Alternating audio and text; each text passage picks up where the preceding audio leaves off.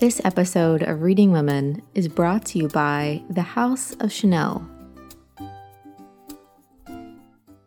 Gabrielle Chanel grew up with cinema. Its use of movement revolutionized image just as she did with women's appearances. Garnier and Renoir credited the fashion designer as costume designer in their films. MGM invited her to Hollywood to give its stars a new look. She understood that actresses like Romy Schneider, Elizabeth Taylor, and Jane Fonda would be the best ambassadors for her talent. Her timeless modernity entranced the actors of the French New Wave. Today, Chanel continues to leave her mark on the silver screen. Watch the film Gabrielle Chanel in cinema at InsideChanel.com.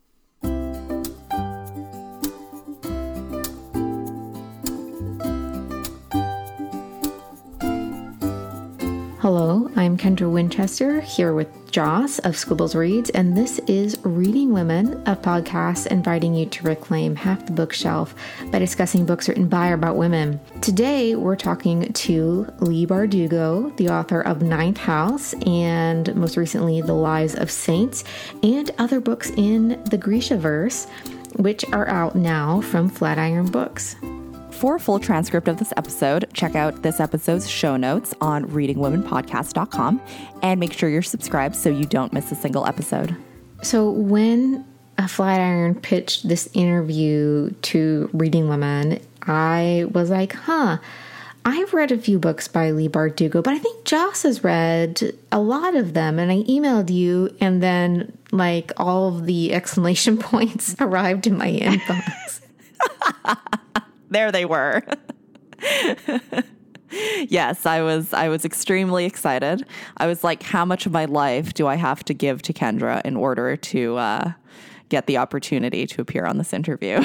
And it really worked out because I have not read all of her books, and I, I believe you have read all, if not most of them. Uh, and so uh, we were able to have a great conversation with Leigh Bardugo about all of the things. And I mean, she has so many books. It's like, where do you even start? Yeah. I mean, yes, I have definitely read all of her books. And I think the most recent one, The Lives of Saints, is extremely exciting because there are these beautiful illustrations. I think the book itself is just like a very beautiful object. Um, and like you'll hear in the interview, Leigh was talking about how it will actually appear as a prop in the Netflix show, which is extremely exciting. Um, and also, kind of as we move into fall, autumn here, you know, Ninth House is everyone's favorite trend for fall and autumn dark academia. Um, it takes place at Yale University, which Leigh also attended for her education. And we definitely talk more about kind of how those things intertwine and how, you know, we can't really escape a lot of happenings on the college campus and in the academia world, such as conflicts of race and gender. And a big theme in the book is power. So that is now out on paperback and definitely go pick it up. I read it last fall when it came out in hardback as this amazing cover with this black snake on it, and I was just mesmerized. And I love a good ghost story. I love secret societies and like magical societies. And so I feel like I'm a rare bird in that I The Ninth House is my favorite book of hers that I've read so far. I've not finished all the books in the Grishaverse to to be, you know, clear to, you know, hardcore Grisha fans. Uh, but I feel like it just goes to show her talent that she can write so many different things um, so well and kind of suck you into that world. Yeah, definitely. They are kind of very different in tone. You know, one is kind of set in, I guess, in part in our contemporary society with some tweaks, some fabulous and mystifying elements. Um, the Grishaverse is entirely like a beautiful fantasy world. I remember I read Shadow and Bone way back when I started BookTube in 2015, 2016, and I was just immediately, I had to read all of them. And I think over the next couple years, I read the whole series maybe four or five times. They're, they're just amazing. And um, me and my friend Hannah, we actually did a lookbook for many of the characters in the Six of Crows duology, and we filmed it immediately before attending her Crooked Kingdom release event, which was in the South Bay uh, here in California. And yeah, I, I've had a very long and happy relationship with the Grishaverse for sure. So obviously, you were definitely the woman to talk to her today. Which is pretty great. So, before we jump into the interview, a little bit about Leigh Bardugo. She is a number one New York Times best-selling author of fantasy novels and the creator of the Grishaverse, which is coming soon to Netflix, which we do talk about in the interview. Uh, it spans from the Shadow and Bone trilogy to the Six of Crows duology, The Language of Thorns, and King of Scars, with more to come, which is very exciting. Her short stories can be found in multiple anthologies, including Best American Science Fiction and Fantasy.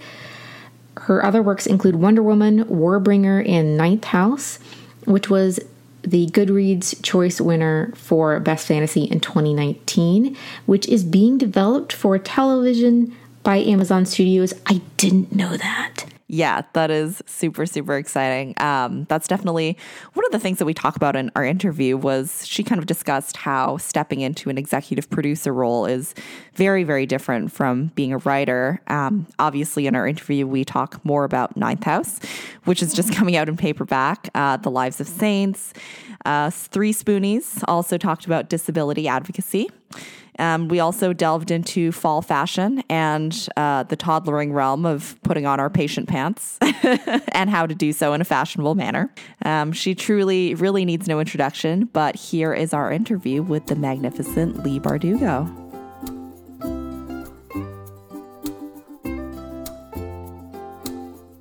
Well, welcome, Leigh, to the podcast. Uh, we are so excited, over the moon to have you on the show.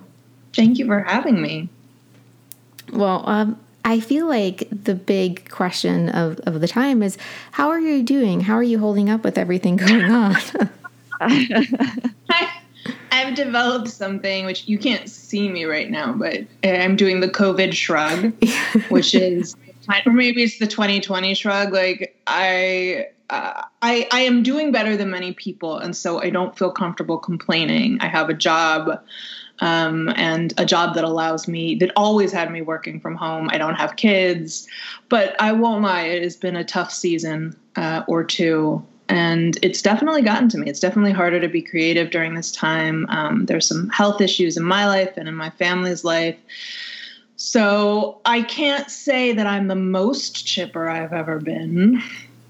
Well, you were just talking about before we start recording that uh, quarantine has kind of inspired you to perhaps have a new fur child in your life? I mean, I am, I am, I have dog fever. Like, if somebody wanted to assassinate me, the perfect decoy would be a dog, and I wouldn't care. I'd die happy because I'd be petting a dog.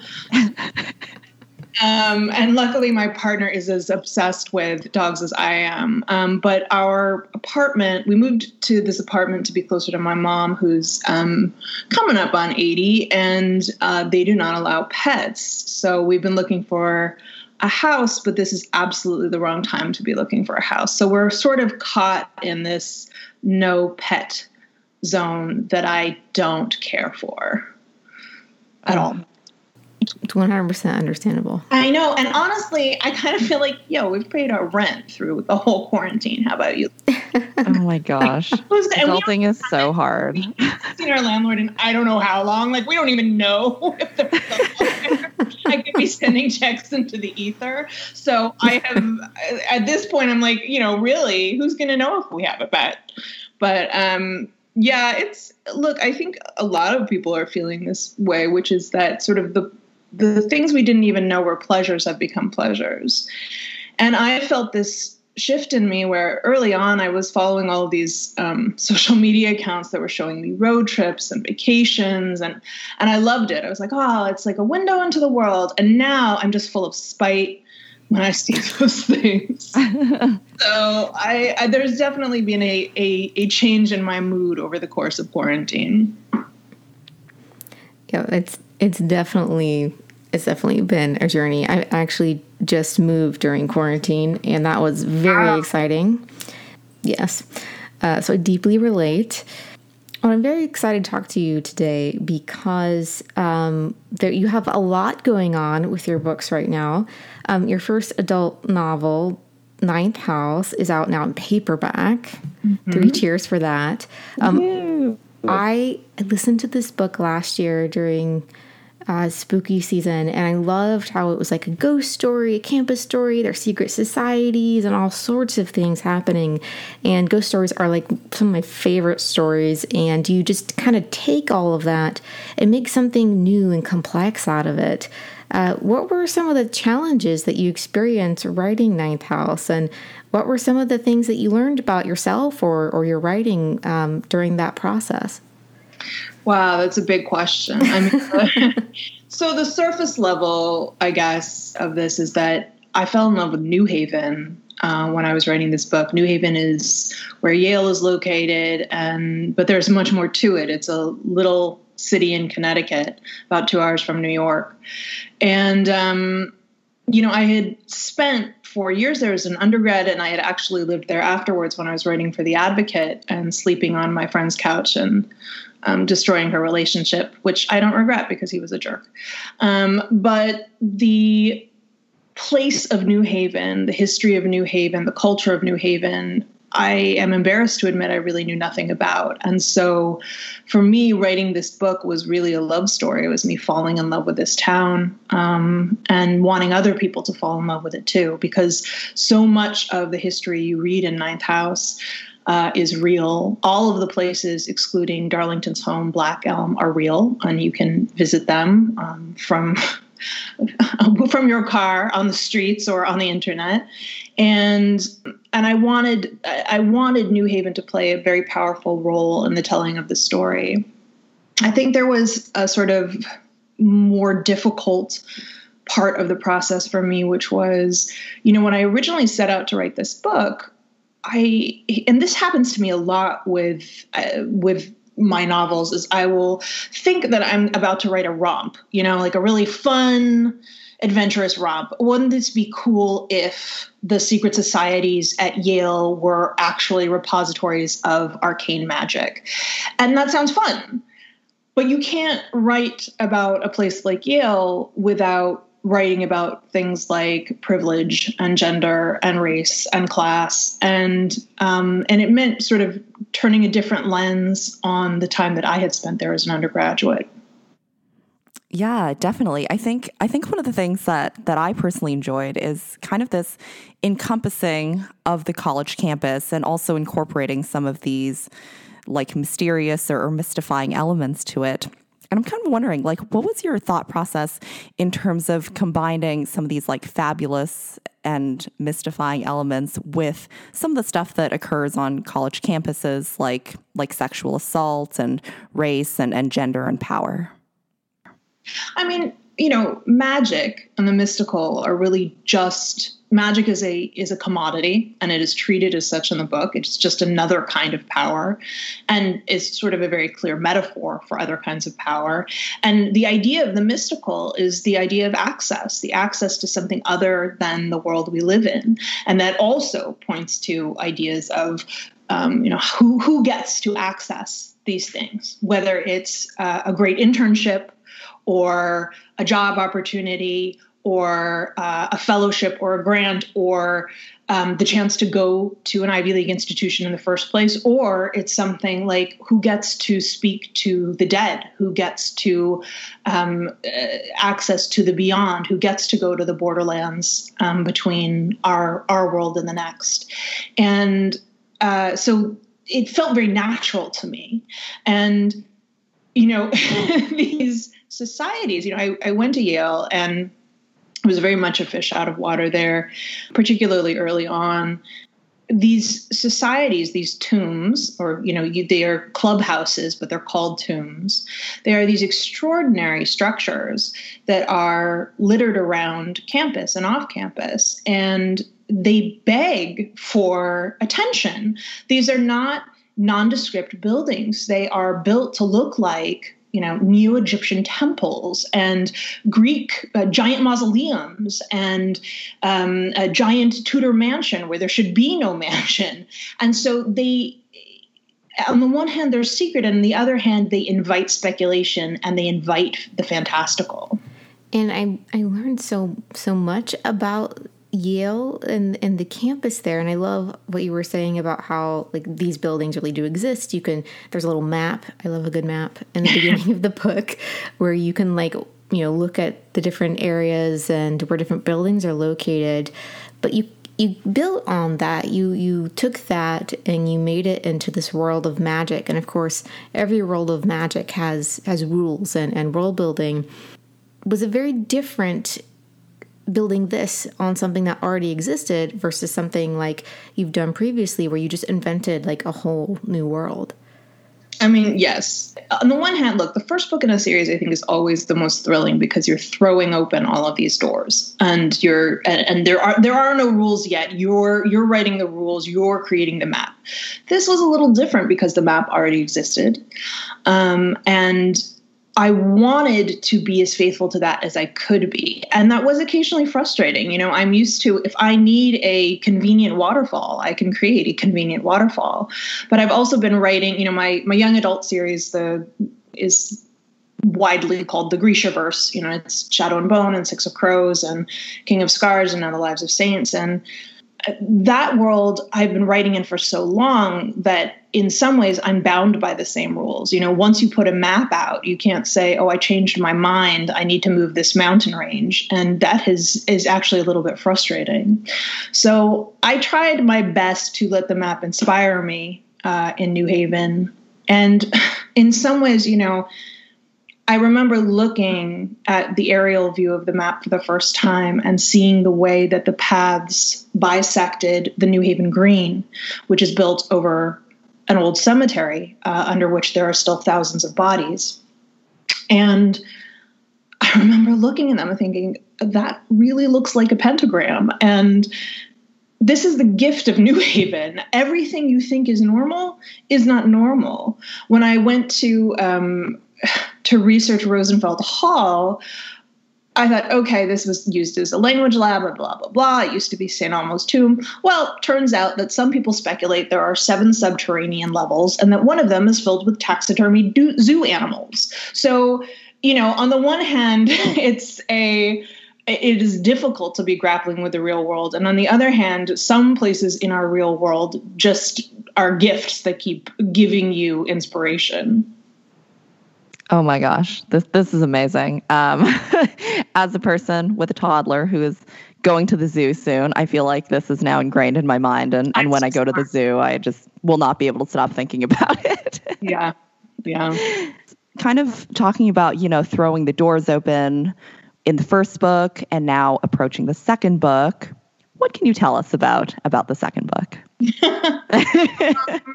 very little. I can tell you that sort of the thrust of the second book uh, is abundantly clear from the last chapter of Ninth House. Uh, even the title is in there uh, you know, I've only just started digging into it, so I suspect it won't be on shelves until 2022, which I don't feel good about. I like to, I generally have brought out books a year or year and a half apart, but between my other series and the launch of the adaptation of the, that series, um, I, there's been a little less time than I would have liked to devote to this world. But I'm I can only tell you that um, you will be seeing more of all the characters we met in the first book, and that they have uh, quite a journey ahead of them um, to parts unknown.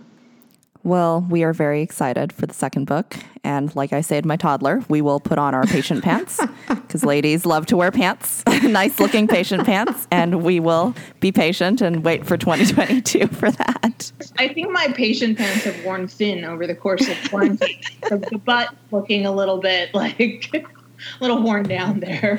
Yes, I, I feel this a lot. Oh my goodness. I just I can't get that image out of my head now. Um First the taxidermy zoo animals and now the worn pants. And we'll be back with more from this episode after a word from our sponsor. Our sponsor for this episode is Surprise Me, Joce, your Reading Women contributor. And me, Claudia, her cousin. And well, it's not exactly us, it's Let's Get Down to Business, the podcast we co host together that covers all your figure skating needs. We do competition recaps, update you on the latest news, and of course, we laugh a lot. So if you started watching skating recently after loving Tessa Virtue and Scott Moir at the 2018 Olympics, or if you've been watching since the magic of Gordeeva and Grinkov in the late 80s and early 90s, this is the podcast for you. Our favourite part is that in each episode, we recommend a book inspired by Skater's program. We've recommended The Poppy War by R.F. Kuang, A Princess in Theory by Alyssa Cole, and many more. Our links to listen and our social media will be in the show notes. We can't wait to talk skating with you. And now, back to the episode.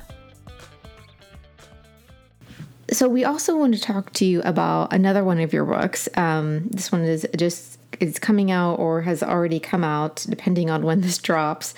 But we want to talk to you about Lives of Saints, which is a short story collection, which is very, I guess, it's a very different animal than the other books that you have worked on. What is what has that been like working on something that has a, several different pieces, several different stories in it, versus working on a more long form project?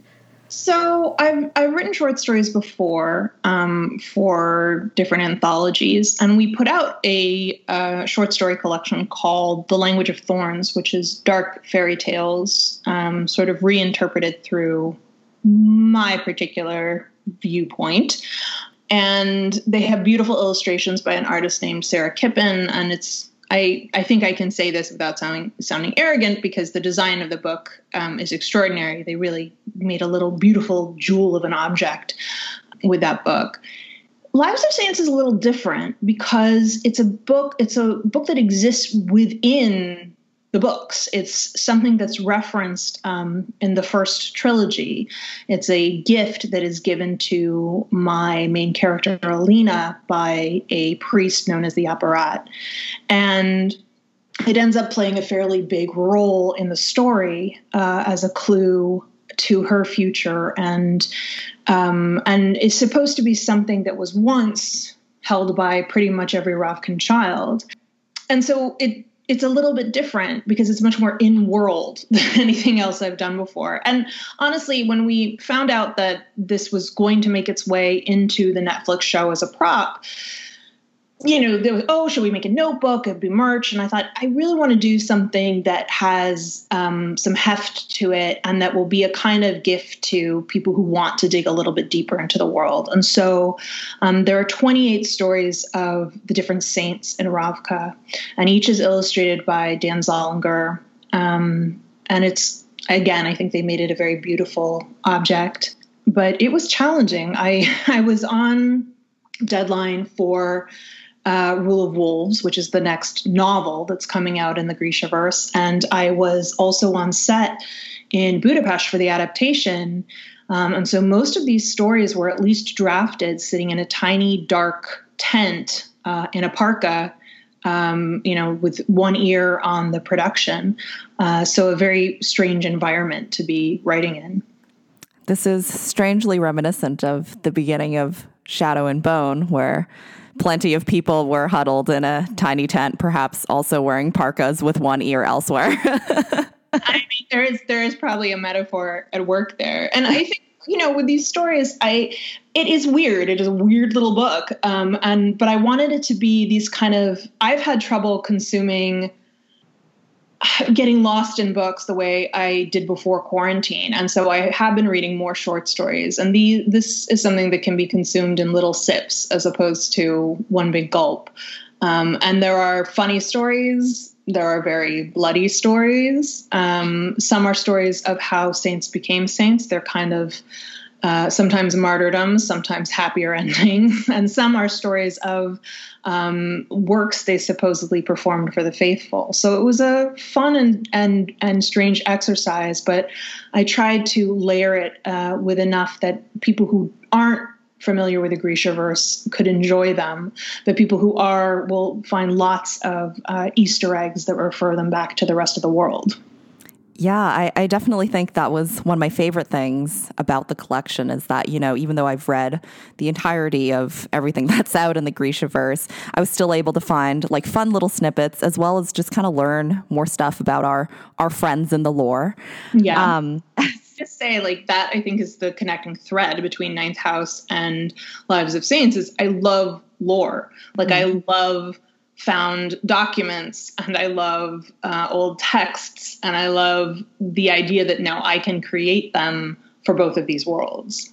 Yeah, I, I mean, absolutely. I think I think that you know both of these worlds have kind of like a depth to them, and they feel like they go back in history for thousands and thousands of years. Obviously, they do, but you know, I, I think they just carry a depth with them that I think a lot of readers appreciate. Thank you.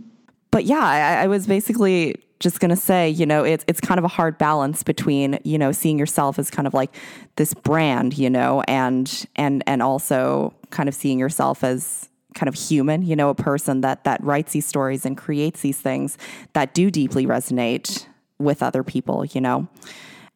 And I guess one of the things that has deeply resonated with us, you know, I guess for me personally, I am a woman who experiences chronic pain.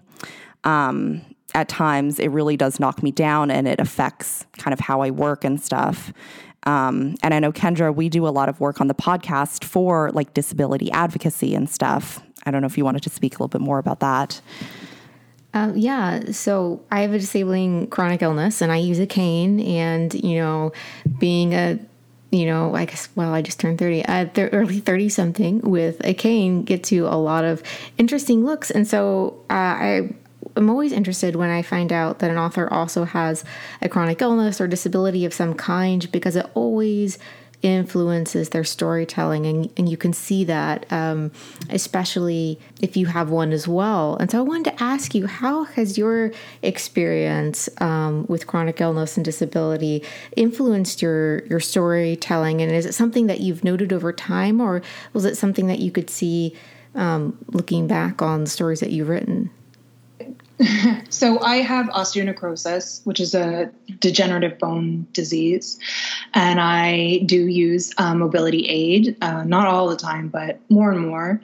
Um, and, and you know, I had sort of a reckoning, and I don't know if you had this experience. I would really love to know. Um, with my own sort of internalized ableism about what it meant to use a cane as a relatively young woman um, and and how I felt about that. And for me, there was, you know, I would tour is a, a gift that very few authors get get and and getting out to go to do that. But it is exhausting in ways i never could have anticipated and frequently results in you know i call airports the the spoon eaters because they i hate them too because they have you never really know where you're going. You don't know how long you'll be walking.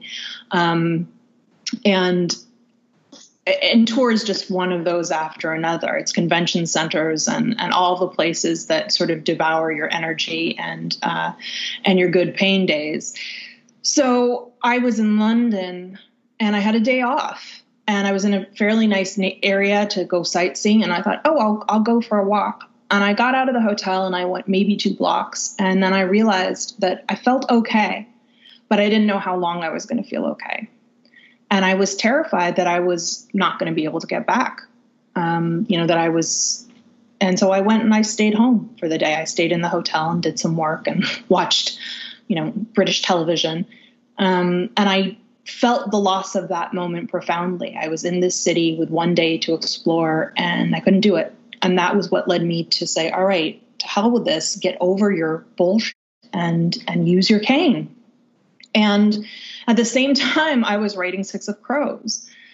And, you know, it is embarrassing to say that I wasn't really conscious of this until I came out on the other side of the draft. But Kaz Brekker, who is, you know, one of the baddest, uh, most dangerous, um, most full of swagger characters I've ever written, uh, walks with a cane and has chronic pain and it is an essential part of how he gets through the world. And his cane becomes an emblem of how dangerous he is. And I think, you know, I was in the tradition of of fan fiction. I was writing a self insert character into my own world. And I think it helped me to to make peace with who I was and how I felt about this thing that really I've come to love because it allows me to get around.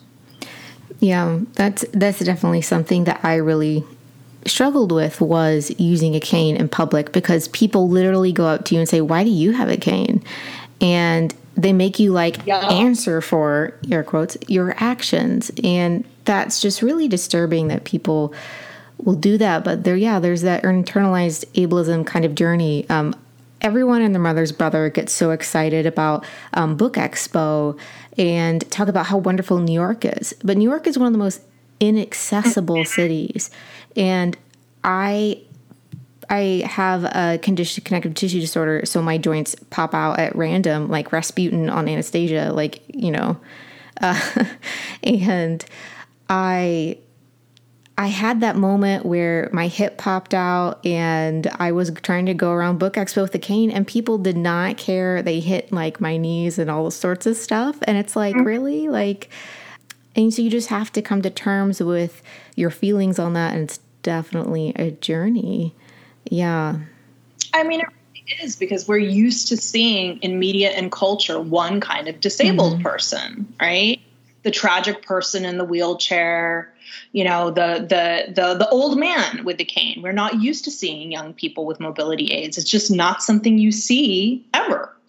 And so people don't know how to parse it and I think we have to sort of make peace with how to parse it and and my experience is usually either somebody says, "Well, you don't look like you need a cane," or like they think that it's just for style. You know, I'm like, oh. or something that has happened to me only a couple of times, but was incredibly uncomfortable. I was in an airport, and I and a well-meaning woman said, "You know, do you need a chair?" And I said, "No, uh, you know, I think I'll be all right." And she was like, "I think you really need a chair." And I was like, "Lady." like I'm a grown woman and I need you to respect my authority here and my autonomy and not, you know, try to mother me in this moment and just let me make my choice. And if I regret it, I regret it, you know? So I, I you come into contact with all kinds of strange behavior. And I will say this too, you know, the thing that was tough for me was that um, a lot of times, and this still happens, people will say, "Well, are you okay to do this?" You know, oh, it's we could wait for a cart, but are you okay to do this? Or, um, you know, oh, there's, I was just on tour, and I am like, not to be a jerk, but like, you know, I'm I, I, at this point I've been writing for a long time. Like I I have been using my cane for a long time. We have in my rider like, you know, hey, like this is this is something to please be sensitive about. And I went to go do an interview and I had to go down these steep stairs um, to go to the interview. And and you know what I really should have done, and I didn't, I should have said, no, do you want the interview? You know, we can do it up here, or we can just say no to this. Like you can't keep asking. Like you do not ask the cripple lady to walk down the stairs, um, and yet they do. And you're put into a position of not wanting to be the troublemaker, wanting to be accommodating, even though you're standing there with with a cane in your hands. Yeah. Yeah, and I'll tell you something I discovered as well when I was researching Ninth House. I was in New Haven for the winter, and uh, and I will say this: if you ask somebody to hold the door, they don't want to be the person who's like, uh, "Do you have access here?" If you're car- if you're walking with a cane. So I got into places I did not have any right to be in, but they're all like people don't want they don't want to be that guy, you know. So I was like, I will gladly take advantage of this moment and he, and I got to see some very cool buildings that way. It's like a disability perks moment, right?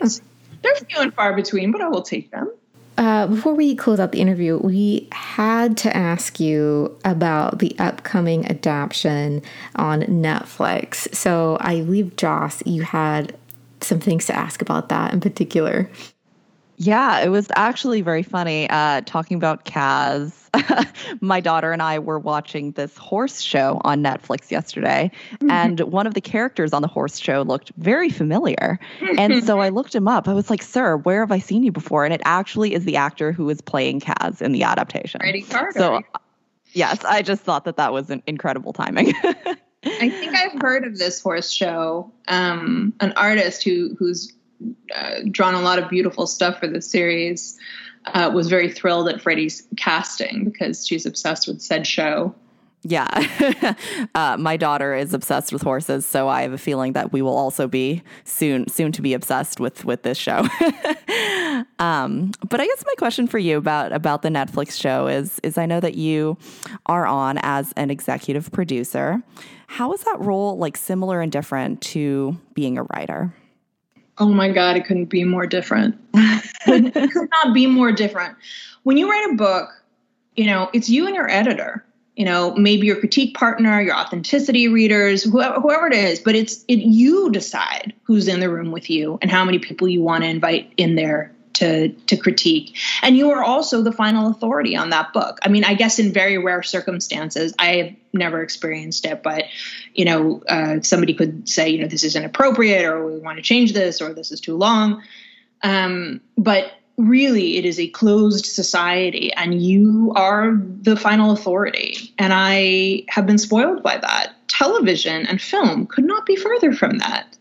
And being an executive producer sounds very tough and impressive because it says execute but it is not a very meaningful role. You're one voice in a room full of voices and sometimes you're heard and sometimes you're not and sometimes you're heard and ignored and sometimes you're heard and listened to and you know i had to very early on make peace with the fact that um, my job was basically to to shout and stand in the middle of the road when I thought we were going the wrong direction, and to cheer when I thought we were going the right direction. And um, I was fairly heavily involved initially. Went to the writers' room. We have a wonderful um, team of writers from the first season, and um, you know, I was involved in at least weighing in on many of the casting decisions for a wonderful cast. But um, as we've gotten deeper into post production, we were lucky to finish filming before, um, right before quarantine really set in. Um, I've had to take a step back um, the process of these shows, you know, you are expected to sort of watch every iteration uh, with music, with new edits, with special effects, with it. And uh, I simply do not have time, not if I want to continue to write books. And I had to sort of just take my hands off the wheel um, and say, all right, I, I've done all I can, and now I'm going to leave it up to the very good team that we have. That absolutely sounds completely different. You know, just your visual of you standing in the middle of the road, you know, cheering, you know, like like a friend's audience member, you know. I am a woman of strong opinions, and I think it is the reason that I probably will never work uh, a great deal in Hollywood. But I don't, I don't screw around when I have a strong opinion about something. But that doesn't mean that it is, you know, I am not the final authority on the show it's not mine anymore. And it is very strange to have created something that, that doesn't belong to you anymore. That said, I think, and I, I should say too, it doesn't belong to Eric Heisserer either. You know, he he also is one voice in in the room. Nobody is the emperor in this situation. And so there's collaboration, there's compromise, but there's also very pleasant surprises that come out of that. There have been moments in the show when I first and I thought, that's really good. I didn't write that. That's not that's not for books, you know. And uh, and I and and that's sort of a pleasure, you know. And I think it will also bring pleasure to readers. It is not a page for page adaptation. It is very true. Nobody is going to watch this show. I don't think. I mean, maybe I'll eat my words and say this is a corruption of all I hold dear in the Grishaverse. I just don't think that's going to happen. I think that the writers had too much respect for the readers and the material to do that but but I also think they're going to be offered something new, which I hope will be pleasurable because it's something different than what they're going to get from the books. Yeah, I mean, absolutely. As someone who really, really appreciates it and enjoys all of the Grishaverse books. I am just so, so excited to see it come to life on the screen. And and one of the things that really kind of made my day over the past couple days was was hearing parts of the score and the soundtrack that had just been released on Twitter. So I absolutely love it. I think Joe Trapanese did an incredible job. I mentioned this in the panel I did with Eric, but I sat I, I felt very strongly about influences I wanted to hear in the music. And so poor Joe had to sit through a coffee with me where I played Prokofiev and and then and sang like the like a Russian lullaby. Nobody wants to hear that. So um, but I'm so thrilled with the final product that I'm, you know, and that I probably had very little influence on, but um, I'm just delighted with it. Oh my gosh, we are going to be delighted to watch it. we're, we're so excited. I hope so. All right. So I have a quick little fun question here uh, for the end of the interview. So I'm my okay. I I spent so much time crafting this. I'm I'm going to be honest with you. I'm just so excited. but basically, I took kind of ideas uh, from you know your Grishaverse books as well as Ninth House and kind of mash them together. So we all know that kind of now dark academia, right? That's the brand. That's the energy that we're moving into. Yes. and ninth house very much kind of exudes that energy. And a big part of dark academia is the fashion. Mm. Yes. Um, and of course, fashion is a huge role for the corporalki, some of whom are tailors, like our friend Genya, um, who first appears in Shadow and Bone. So I guess my question for you is if Genya were to design and sew a dark academia outfit, what do you think the pieces would look like and why? Well, I should point out that I don't know how good a seamstress um, Genya actually is. She tailors faces, um, so I think she would start there with. Um, with making you look your very best, hair shine beautifully, etc. Um, but she does love fashion and she does design. Uh, I, I mean, look, I'm a, I'm a, I guess a, uh, I'm goth adjacent now. You know, I wear a lot of black. Um, I think Genya would probably push me to uh, to to adopt some tweed, perhaps a nice vest with a with a sharp colored shirt, um, perhaps some excellent trousers and a blazer artfully slung over the shoulder.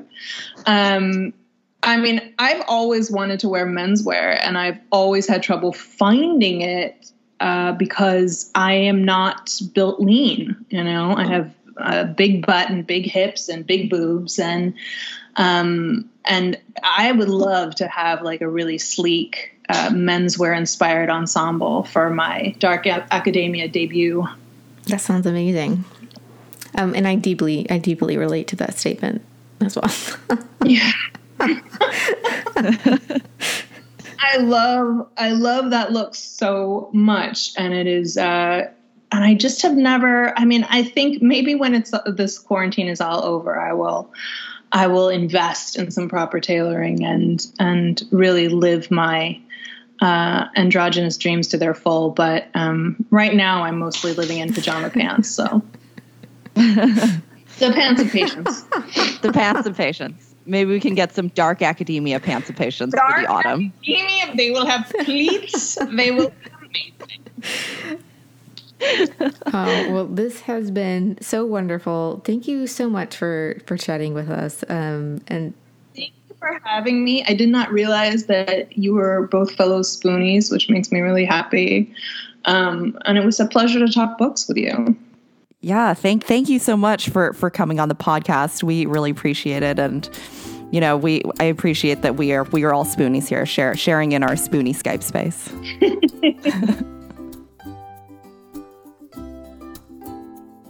We'd like to thank Leigh Bardugo for talking with us about her novel Ninth House and her short story collection The Lives of Saints, which is out now from Flatiron. You can find Leigh on her Twitter and her Instagram at L Bardugo and on her website, leighbardugo.com. And of course, all of her information will be linked in our show notes. We would also like to say a special thank you to our patrons whose support makes this podcast possible. You can find Reading Women at readingwomenpodcast.com and on Instagram and Twitter at The Reading Women. You can find Kendra at KD Winchester and me, Joce, at Squibbles Reads. Thank you so much for listening to Reading Women.